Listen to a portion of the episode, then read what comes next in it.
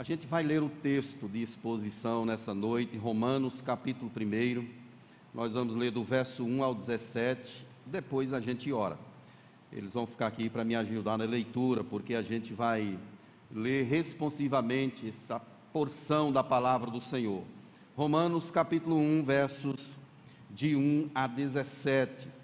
Fique atento à leitura da palavra do Senhor, ela é viva e eficaz. Paulo, servo de Jesus Cristo, chamado para ser apóstolo, separado para o evangelho de Deus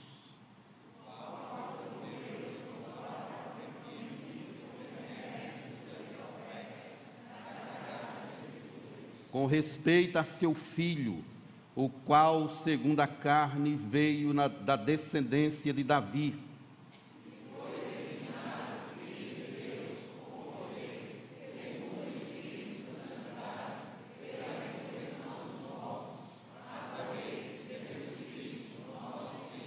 Por intermédio de quem viemos a receber graça e apostolado por amor do seu nome para a obediência por fé entre todos os gentios.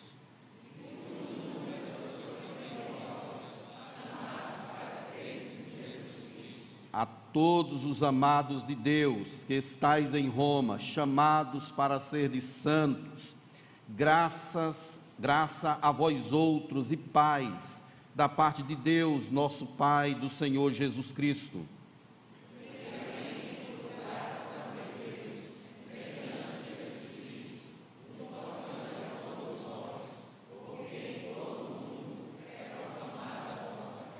porque Deus, a quem sirvo em meu espírito, no evangelho de seu Filho, é minha testemunha de como incessantemente faço menção de vós.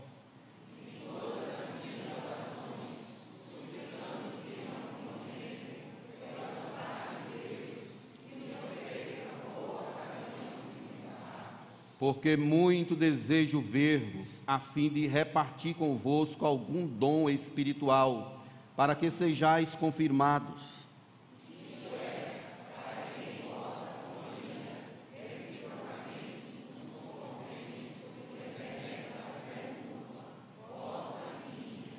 Porque não quero, irmãos, que ignoreis que muitas vezes me propus e ter convosco, no que tenho sido até agora impedido, para conseguir igualmente entre vós algum fruto, como também entre outros gentios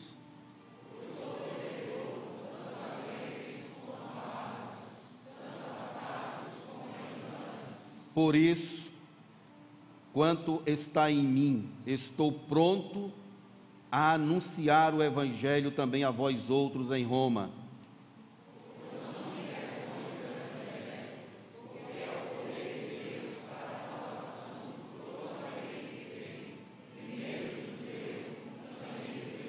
17 juntos, visto que a justiça de Deus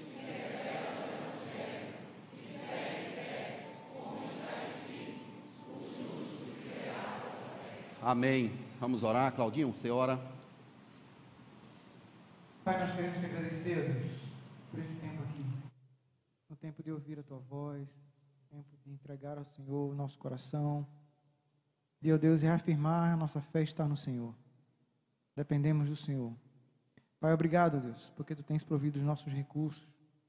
Ó Deus, e nós queremos reconhecer isso e queremos ser obedientes, ó Deus, em nossos dízimos e fiéis em nossas ofertas também. Pai, nessa hora tão tão específica que a gente está atravessando, ó Deus, de tanta carência, de tanta dificuldade em nosso estado. Que o Senhor, ó Deus, estenda a sua mão sobre cada família afetada por essas chuvas, ó Deus. Que o Senhor, ó Deus, visite cada lar, ó Deus, que está sofrendo por alguma consequência das chuvas, ó Deus. Tu abençoe os nossos irmãos aqui, que estão talvez passando por dificuldades nessa área e nesse momento. Abençoa a tua igreja, ó Deus, que haja sabedoria na utilização desses recursos, que haja fidelidade ao Senhor. E o que nós te pedimos, ó Deus, é que continues nos abençoando. Em nome de Jesus. Amém. Podem sentar, queridos. Nós vamos falar, à luz desse texto que a gente leu, sobre o glorioso, glorioso Evangelho de Deus. Então, esse é o nosso tema, o glorioso Evangelho de Deus. É impressionante como o evangelho, aonde ele chega, ele causa um impacto. Ele chega causando transformação. Ele chega transformando mentes, corações, operando salvação. Aonde ele chega, ele restaura aquilo que está em desordem. Esse é o evangelho de Deus. Poderia citar um exemplo aqui da própria escritura em Atos 19, quando o evangelho chega na cidade de Éfeso, é interessante como ele causa o impacto, uma mudança grandiosa na vida das pessoas, inclusive mudanças econômicas. As pessoas estavam presas, né, vendendo imagens de uma deusa chamada Diana na cidade de Éfeso, e a chegada do evangelho causou uma revolução. Pessoas foram alcançadas e as pessoas confessavam publicamente os seus pecados e deixavam esse tipo de negócios por conta da, do poder do Evangelho. Se a gente lê Atos 19, verso 19, está escrito assim: Também muitos os que haviam praticado artes mágicas, reunido, reunindo os seus livros, os queimaram diante de todos, calculando seus preços, achou-se que remontavam a 50 mil denários.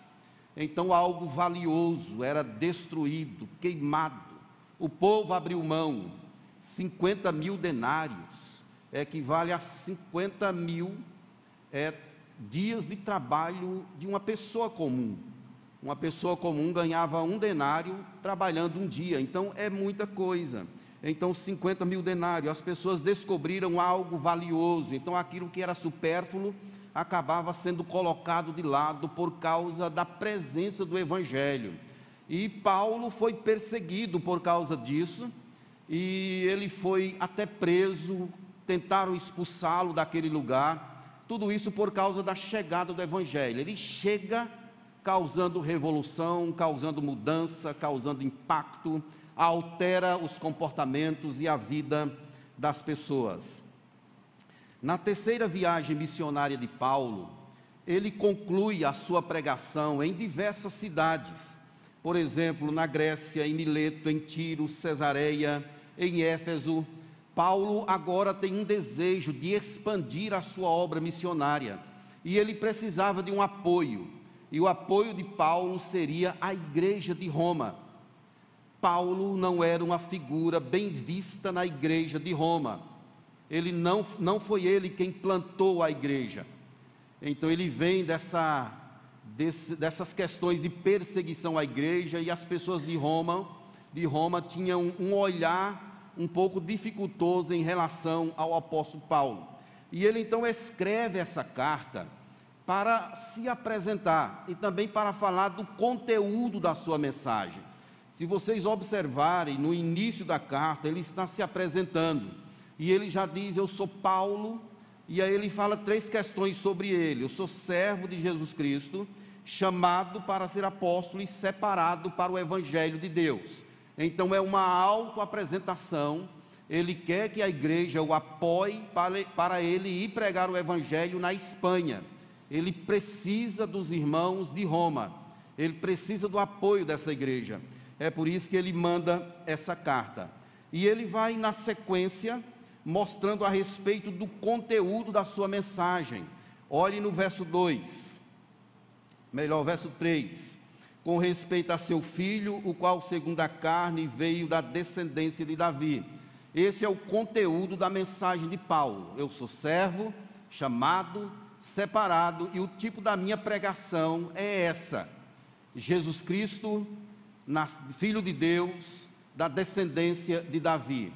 Isso é precioso aqui, meus irmãos, porque ele está falando da promessa do Antigo Testamento. Há uma promessa desde Gênesis que viria, viria o Messias. E Paulo está falando exatamente a respeito disso aqui, é o conteúdo do Evangelho. Olha que ele chama Jesus de Senhor, palavra Quírios, que é o dono de tudo, o Senhor absoluto de todas as coisas. Para os romanos, o Senhor era César mas Paulo está mostrando aqui o Senhor da sua vida, aquele que mudou definitivamente essa a sua história. Na sequência do texto, a gente percebe que Paulo ele se alegra com a igreja. a partir do verso número 8, ele diz aí que em todo mundo se ouve falar da fé dessa igreja. Vejam que ele está elogiando a igreja de Roma. A gente sempre ouve, ele está dizendo assim: eu sou uma pessoa que viajo muito, estive em muitos lugares, e nesses lugares eu ouço falar da fé que é praticada, que é experienciada aí na cidade de vocês ou na igreja de vocês. Os versos 10, 13 e 15, Paulo mostra o seu desejo de ir visitar essa igreja, de ir até Roma. Ele diz assim no verso 13: Me propus ir ter convosco para conseguir igualmente entre vós algum fruto, como também entre os gentios. Paulo queria ir lá para cooperar e chamar essa igreja para se juntar a ele nessa visão missionária de ir à Espanha anunciar o evangelho do reino entre os gentios. Então, esse é o sentido da carta, e é bom a gente ter isso em mente para a gente entrar no texto que a gente leu e entender o que Paulo está dizendo, especialmente nos versos 16 e 17. Essa carta ela foi usada por Deus para converter, converter algumas pessoas, diversas pessoas. Lutero, Agostinho, eles foram convertidos por Deus lendo essa carta aos Romanos. E Lutero chega a dizer que a carta aos Romanos deveria ser lida todos os dias como um pão diário. Quem entende a carta aos Romanos entende todo o desígnio de Deus. Essa é a palavra dos reformadores daqueles que estudaram muito. Essa carta ela é profunda, ela apresenta o ser de Deus, salvação, justificação, paz, aquilo que Deus é. É como se Paulo reunisse todo o seu pensamento teológico, que ele conhece de Deus e colocasse aqui nessa carta que é inspirada pelo Espírito. Ela é uma carta maravilhosa e ela tem essa conotação do chamado de Paulo para uma igreja se juntar a ele na obra missionária. Esse verso de número 16 e 17, ele foi muito falado, especialmente nos dias da reforma protestante, porque foi exatamente o texto que Lutero leu que trouxe uma indignação ao seu coração em relação àquilo que se praticava na igreja da época. Então, Lutero entendeu aqui sobre justificação pela fé. Desse livro de Romanos, Agostinho tirou a sua ideia de pecado hereditário, de pecado original. E ele pregou isso, e a partir da vida de Agostinho foi formulado toda uma teologia que nós estudamos até dia, os dias de hoje. E Lutero, ele compreendeu a justificação pela fé aqui em Romanos 3 e Calvino entendeu sobre eleição, predestinação em Romanos 9, 10 e 11. Romanos 1,17 é a declaração do assunto da carta. Então, como é que a gente pode resumir a carta de Romanos, ou aos Romanos, em uma frase? Essa frase está aí no verso 17, visto que a justiça de Deus se revela no Evangelho de fé em fé, como está escrito: o justo viverá pela fé. Então, esse é o assunto que Paulo trata aqui em toda essa carta. Esse é o Evangelho das Escrituras. Esse é o glorioso Evangelho de Deus. E por que, que nós podemos entender que esse é o coração do Evangelho? É a essência da mensagem cristã. Por que, que podemos trazer esse sentimento, essa convicção em nosso coração? por algumas razões que o próprio texto nos aponta. Primeiramente, porque o Evangelho é o poder de Deus. Se você vê aí no verso 16, você vai perceber isso. Pois não me envergonho do Evangelho, porque é o poder de Deus para a salvação de todo o que nele crê. Paulo começa dizendo que não tem vergonha. Na verdade, ele se orgulha do Evangelho. Ele tem prazer no Evangelho o evangelho ele foi identificado como um carpinteiro, um judeu que nasceu pobre e morreu numa cruz. Esse é o evangelho. Para os romanos, isso é um escândalo. É inaceitável. Porque os romanos, eles eram altamente orgulhosos por conta da sua filosofia, do conhecimento humano, por causa das suas armas bélicas, por causa do seu poder centrado na mão de um imperador. Mas Paulo identifica o evangelho como um carpinteiro, com alguém frágil, um judeu que morreu e entregou a sua vida pelo seu povo. A crucificação era o ato mais abjeto que poderia existir. E a tal da crucificação pertencia aos romanos. Só era aplicado a pessoas que eram considerados como proscritos da sociedade, pessoas que eram rejeitadas, não tinham absolutamente nada. E a crucificação pertencia aos romanos. A Grécia era a capital da inteligência da filosofia, Roma é a capital do poder, é o centro do poder no mundo da época. Por isso que Paulo está dizendo: olha, eu não me envergonho do Evangelho. Por que, que Paulo não se envergonha? Porque esse Evangelho mudou a sua vida. Porque o Evangelho é o próprio Jesus. Pastor Ronaldo Lidori, ele diz: Jesus é a promessa e o cumprimento. Jesus é a mensagem e o cumprimento dessa mensagem, o conteúdo dessa mensagem. É por isso que Paulo está dizendo que ele não se envergonha do evangelho, porque o evangelho ele é o próprio Jesus. Ele é o poder de Deus para a salvação de todo aquele que nele crê. E esse poder de Deus, ele foi demonstrado de forma bastante plausível na criação. Deus mostrou o seu poder ao criar todas as coisas. Se você ler aí no verso 20, capítulo 1, verso 20, porque os atributos invisíveis de Deus, assim o seu eterno poder, como também a sua própria divindade, claramente se reconhece desde o princípio do mundo, sendo percebido por meio das coisas que foram criadas. Tais homens são por isso indesculpáveis. Esse poder de Deus que Paulo está falando aqui, ele foi representado, demonstrado no ato da criação de Deus. E é exatamente esse poder de Deus que está contido no Evangelho que produz salvação. O Evangelho ele é motivo de coisa ínfima. Muitos acham ridículo uma cruz. É loucura. Mas o texto de Paulo aos Coríntios diz que aprove a Deus chamar a muitos, salvar a muitos, pela loucura da pregação.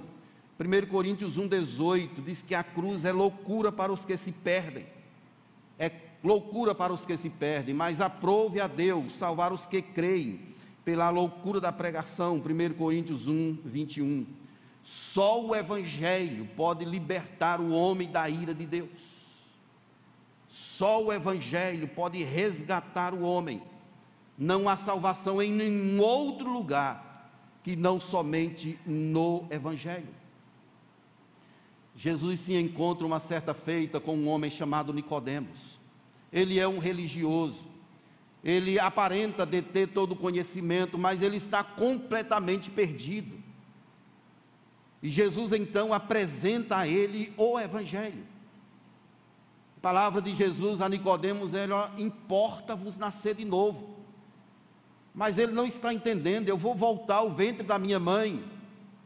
E Jesus explica dizendo: importa-vos nascer da água e do espírito. É um novo nascimento que acontece na vida do ser humano com a chegada do evangelho. Com a chegada de Jesus. O próprio Paulo é um exemplo de transformação dessa mensagem poderosa do Evangelho. Atos 9 diz que Paulo respirava crueldade, ele tinha um coração maligno, ele perseguia a igreja de Deus, até que em uma das suas idas para Damasco, para perseguir a igreja, Jesus interpõe-se à sua frente e ele ali caído por terra, como diz Atos 9, verso 4, caindo por terra, ouviu uma voz que dizia: Paulo, Paulo, por que me persegues? E ele então pergunta: Quem és tu, Senhor? E Jesus responde: Eu sou Jesus, a quem tu persegues. É nesse momento que a vida dele é transformada, porque o Evangelho o alcançou, o Evangelho mudou a sua vida. A única saída para o coração caído é o Evangelho. Você pode buscar onde você quiser, não há mudança, não há como alterar, não há como restaurar, não há como salvar Somente o Evangelho tem essa capacidade de alterar a mente, de alterar o coração, de alterar o comportamento. O Evangelho de Deus, quando ele chega, ele transforma a pessoa por completo, em todos os sentidos. Ele causa um impacto profundo, ele transforma de dentro e se vê externamente que algo diferente está acontecendo na vida daquela pessoa. O Evangelho é o refúgio de Deus para tempos de tempestade. Um dia, no final dessa história, quando esse mundo acabar, virá uma grande tempestade, um grande tormento. É o momento em que Deus, em Sua graça em Sua justiça, separará o seu povo e o terá para a glória e a honra do seu nome, mas mandará muitos que não creram na mensagem do Evangelho para distante dele. E nesse momento, o Evangelho será o refúgio, será o esconderijo, será a segurança. Só que isso começa hoje. Isso começa hoje. A cidade de Colossos, ela estava sendo invadida por muitas dificuldades. Heresias estavam invadindo a igreja, atacando a igreja. E Paulo toma conhecimento de que isso está acontecendo na cidade de Colossos, lá na igreja. E o que que Paulo faz então? Ele envia uma carta chamada Carta aos Colossenses. E nessa carta, Paulo apresenta o Evangelho. Ele apresenta Cristo como sendo a saída para aquele povo. Conheçam a Cristo. Colossenses 1, 23 descreve assim: não vos afastem da esperança do evangelho que ouvistes, e que foi pregada a toda criatura debaixo do céu, e do qual eu, Paulo, me tornei ministro.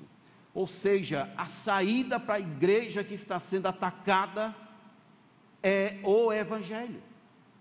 Esse evangelho é o poder de Deus para a salvação de todo aquele que nele crê. É a única forma do homem escapar não tem outro caminho. E o que está contido no Evangelho é exatamente Jesus, que é o que salva. O Evangelho é a história de uma criança que nasceu vindo da parte de Deus, que cresceu e entregou a sua vida na cruz do Calvário para resgatar pessoas imerecedoras. Essa é a mensagem do Evangelho.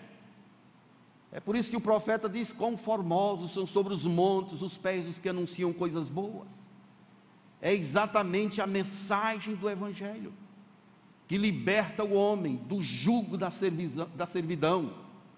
O Evangelho tira as correntes de Satanás dos braços, destapa os ouvidos, abre os olhos. O Evangelho muda a nossa vida. Ele mudou a vida de Paulo, a vida de Nicodemos ele mudou a minha vida, mudou a sua vida. Ele continua transformando pessoas em todos os lugares. Olhe o vídeo que a gente ouviu agora da cidade de Serra Branca. Pessoas que estavam ali, de repente o evangelho chega. Começam as alterações, começam as mobilizações. É o poder de Deus que está contido no evangelho. Ele causa esse impacto transformador no coração do homem. Mas uma outra questão que a gente percebe aí nesse texto, meus irmãos, é que o evangelho, ele manifesta a justiça de Deus. Olha o verso 17. Visto que a justiça de Deus se revela no evangelho de fé em fé. Ele não é somente o poder de Deus, mas ele manifesta a justiça de Deus. Essa palavra manifestar é a palavra revelar algo que estava oculto. Essa é a promessa de Deus desde Gênesis 3,15. Foi guardada, escondida, mas aprove a Deus no tempo certo revelar essa mensagem, trazer ao conhecimento daqueles que hão de crer. Colossenses 1:26, Paulo diz o seguinte: o mistério que estivera oculto dos séculos e das gerações, agora todavia se manifestou aos seus santos, aos quais Deus quis dar a conhecer quais sejam as riquezas da glória desse mistério entre os gentios, isto é, Cristo em vós, esperança da glória. O evangelho, ele manifesta a justiça de Deus e a justiça aqui nesse texto tem um caráter substitutivo.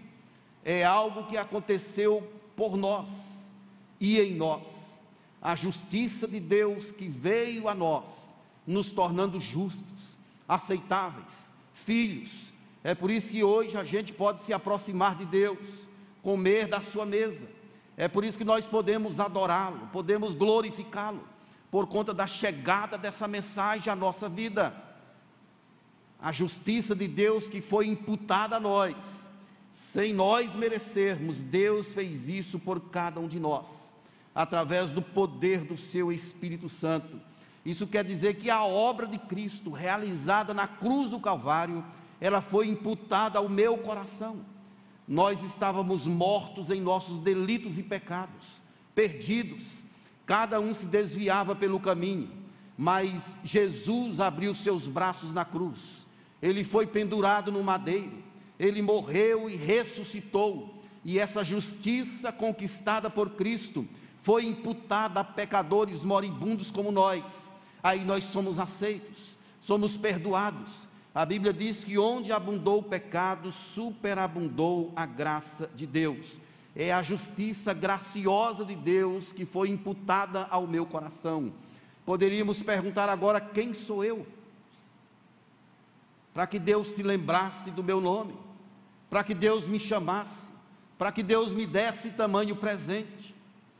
Nós não somos nada, mas Deus, em Sua graça, beleza e misericórdia, resolveu nos amar, resolveu nos chamar, resolveu escrever os nossos nomes no livro da vida. O Evangelho revela a justiça de Cristo a justiça de Deus que foi imputada a nós, mas surpreendentemente revela outra coisa. Se você olhar no verso 18, ele diz assim: que a ira de Deus se revela do céu contra toda impiedade. Então vejam que nós temos aqui uma espécie de contraste ao tempo que o Evangelho revela a justiça de Cristo a ira de Deus também se revela do céu contra toda impiedade. Ou seja, Deus está irado por causa do pecado do mundo. Para apaziguar a ira de Deus, somente Cristo. E foi exatamente o que aconteceu. É por isso que o profeta Isaías diz que ao Senhor agradou moê-lo, fazendo-o enfermar é Jesus sofrendo, aplacando a ira de Deus, por causa da presença do pecado no mundo. E Jesus então interpõe-se à nossa frente, nos aceitando, abrindo um caminho para que nós nos achegássemos a Deus e fôssemos amados, abraçados, perdoados. É a justiça dele que nos torna aceitáveis na presença do Senhor. O Evangelho manifesta a justiça, mas a ira de Deus também é revelada dos céus. E na sequência do texto a gente vai ver como os homens fazem, como eles estão distantes do Senhor. Mas há um povo que foi visto por Deus antes da fundação do mundo, e esse povo foi alvo da graça, da bondade e da misericórdia do Senhor. Quem são essas pessoas? A Bíblia diz aí mais à frente um pouco, no capítulo 3, verso 23: Todos pecaram e carecem da glória de Deus. Não tem um santo, não tem um justo, todos igualmente estão perdidos. Judeus e gregos, bárbaros, citas, todos estão na mesma condição, todos pecaram e carecem da glória de Deus. O que acontece, meus irmãos, é que Deus, em Sua bondade e graça, nos viu nos chamou, nos amou, nos separou para o louvor da glória do seu nome. É isso que faz a diferença em nosso coração. é que Deus nos viu, nos amou, nos separou para o louvor da sua glória. Foi exatamente isso aqui que levou Lutero a se render aos pés de Cristo. Ele não suportou mais. Ele tentava salvar a ele próprio, pagando indulgências, fazendo penitências, tentando se santificar todos os dias e aquilo era como um buraco em seu coração, ele via que não conseguia. Historiadores dizem que Lutero, ele chegava de uma confissão, quando ele chegava em sua paróquia, ele voltava outra vez. Ele confessava e voltava para casa e voltava novamente. Tinha algo incomodando o coração dele. Até que um dia alguém falou assim: Lutero, você só volte aqui quando você fizer algo grande assassinar alguém, roubar alguém. Faz uma coisa grande, mas tem algo que não completava o seu ser. Ele precisava pedir perdão, porque se achava um pecador o tempo todo. E isso o incomodava. Até que ele leu isso o justo viverá pela sua fé. Visto que a justiça de Deus se revela no Evangelho. Ele disse: pronto. A justiça de Deus se revela no Evangelho. O justo tem de viver é pela sua fé. Essa justiça de Deus, ela é proclamada desde Gênesis, na pessoa de Cristo. Gênesis 3,15, o chamado de proto-evangelho. É ali que Deus anuncia pela primeira vez a vinda do Messias, de forma mais direta. E isso vai tomar um caminho grandioso, maravilhoso, que vai culminar na morte de Jesus na cruz. Olhando para a vida de Jacó, por exemplo, ele levou uma pancada lá em Gênesis 32 aquela pancada que fez com que Jacó saísse mancando, aquela pancada é uma tipologia que aponta exatamente para as pancadas que Cristo levou no Calvário. Ele foi liberto por causa daquela presença. Quando nós olhamos para José, que foi preso inocentemente, para salvar pecadores, José é um tipo de que aponta também para Cristo. A gente olha para pessoas como Davi enfrentando Golias. O que que isso nos mostra?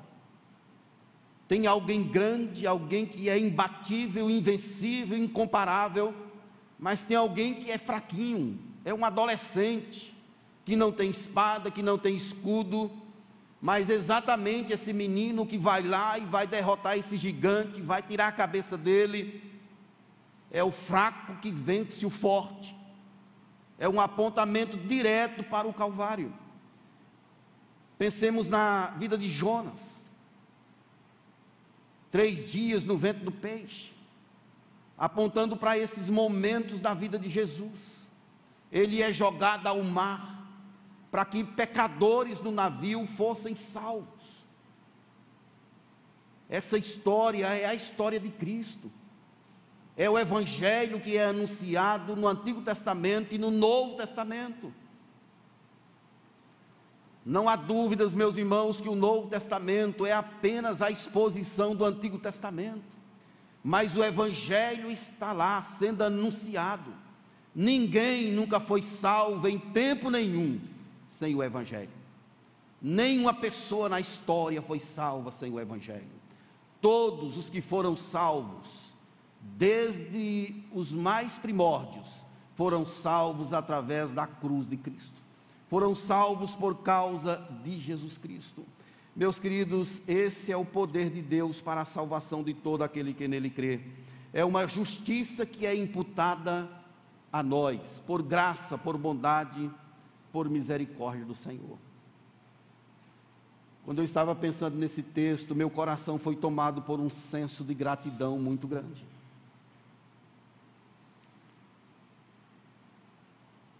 Isso evoca do nosso ser aquele sentimento de imerecimento. Nós estávamos longe. Deus veio ao nosso encontro. Nós matamos o filho dele. Nós o pregamos na cruz. E mesmo assim, ele nos amou de tal maneira, não se pode explicar isso. Deus resolveu nos chamar para morar com ele. Nós estaremos em sua glória na eternidade. E isso é um ato de graça. É bondade do Senhor, é porque a justiça de Cristo ela foi imputada a mim e a você. Não somos nós quem estamos nos salvando, queridos. Não é o que você fez e nem o que você faz. É o que Cristo fez na cruz do Calvário. Essa é a nossa garantia. Sem a cruz, ninguém pode chegar a Deus. Jesus próprio disse: Eu sou o caminho, a verdade e a vida. Ninguém vem ao Pai senão por mim. Quando o Evangelho chega, ele provoca alterações. Como fez lá em Éfeso, as pessoas vendiam, entregavam as suas coisas, queimavam as suas coisas, quebravam aquilo com que eles trabalhavam. Eles vendiam imagens da deusa Diana, e de repente eles abandonam tudo aquilo, porque eles foram encontrados por Cristo. E agora, de posse de um tesouro incalculável, inacessível, eles abrem mão de toda a sua vida, se colocando à disposição de Deus. A identidade desse povo é restaurada. E agora eles conseguem enxergar o quanto eles são amados o quanto agora eles estão destinados para a glória.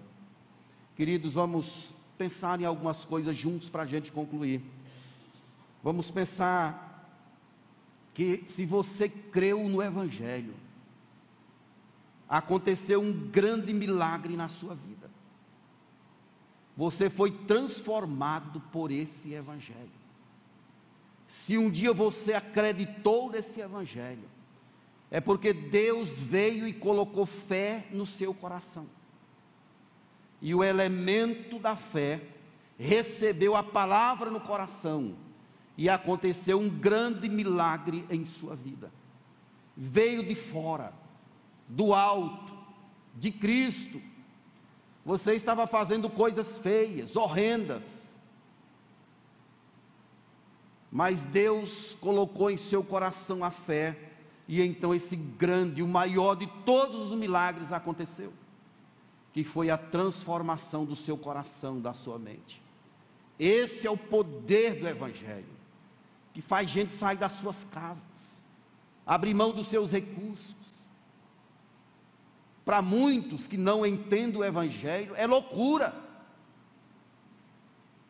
E muitos cristãos sofrem perseguições por causa disso. Quantas pessoas que saem de casa para ir para a igreja e dizem, olha, vai, dar, vai, vai logo dar seu dinheiro ao pastor. Ou então nos trabalhos. Para eles é como se nós todos estivéssemos cegos. Mas nós estávamos cegos e agora vemos. A nossa vida não consiste apenas nas, apenas nas coisas aqui da terra nós vislumbramos algo maior, pensamos nas coisas lá do alto, na eternidade. Se você creu no Evangelho, é porque aconteceu um grande milagre em sua vida. E por isso, você precisa agradecer o Senhor, porque isso é obra do Espírito, não vem de vós, é dom de Deus.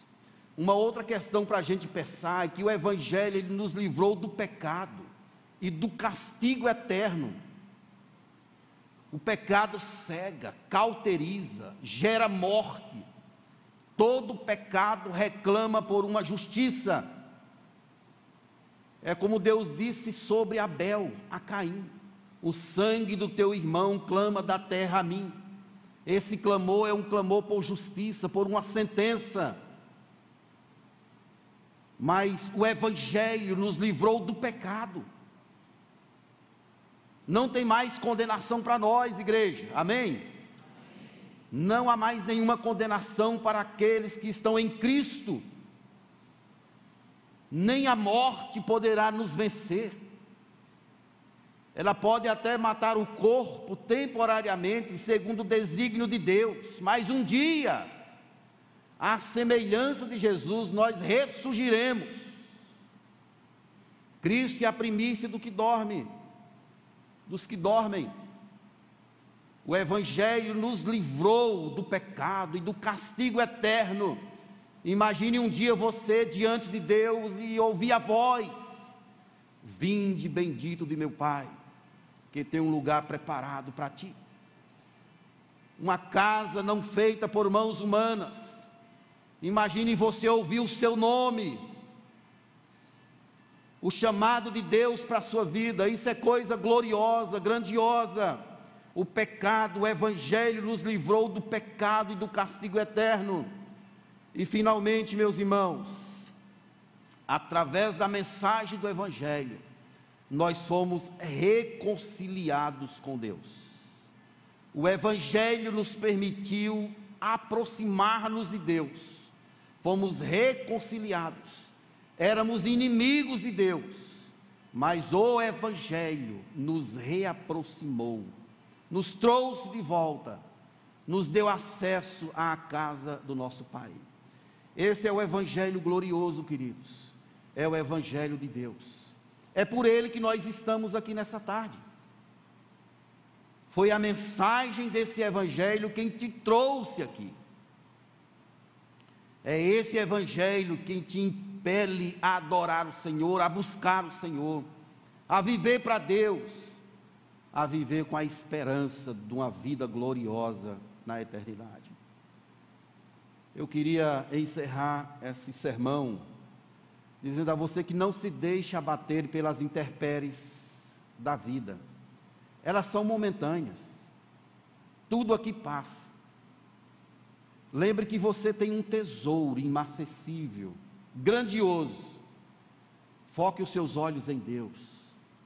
Não deixe nada impedir o seu caminho. Seja firme. Contemple a glória de Deus em seu viver. Eu quero chamar você para a gente viver na dimensão do Evangelho. Senhor Deus, nós consagramos esse momento tão sublime da igreja em tua presença. Que esses elementos agora, Deus, deixem o seu uso comum e passem a ter uma conotação espiritual. De forma que o Espírito Santo do Senhor que está nesse lugar aplique Cristo em nosso viver. De forma que sejamos alimentados por essa presença gloriosa que é a presença de Jesus Cristo em nosso viver. Entendemos, ó Deus, que de nós mesmos não somos capazes, mas pela tua graça, bondade e misericórdia, nos apropriamos desses elementos com fé e vamos participar com alegria, porque entendemos que o Senhor venceu por nós na cruz do Calvário. Em nome de Jesus, amém.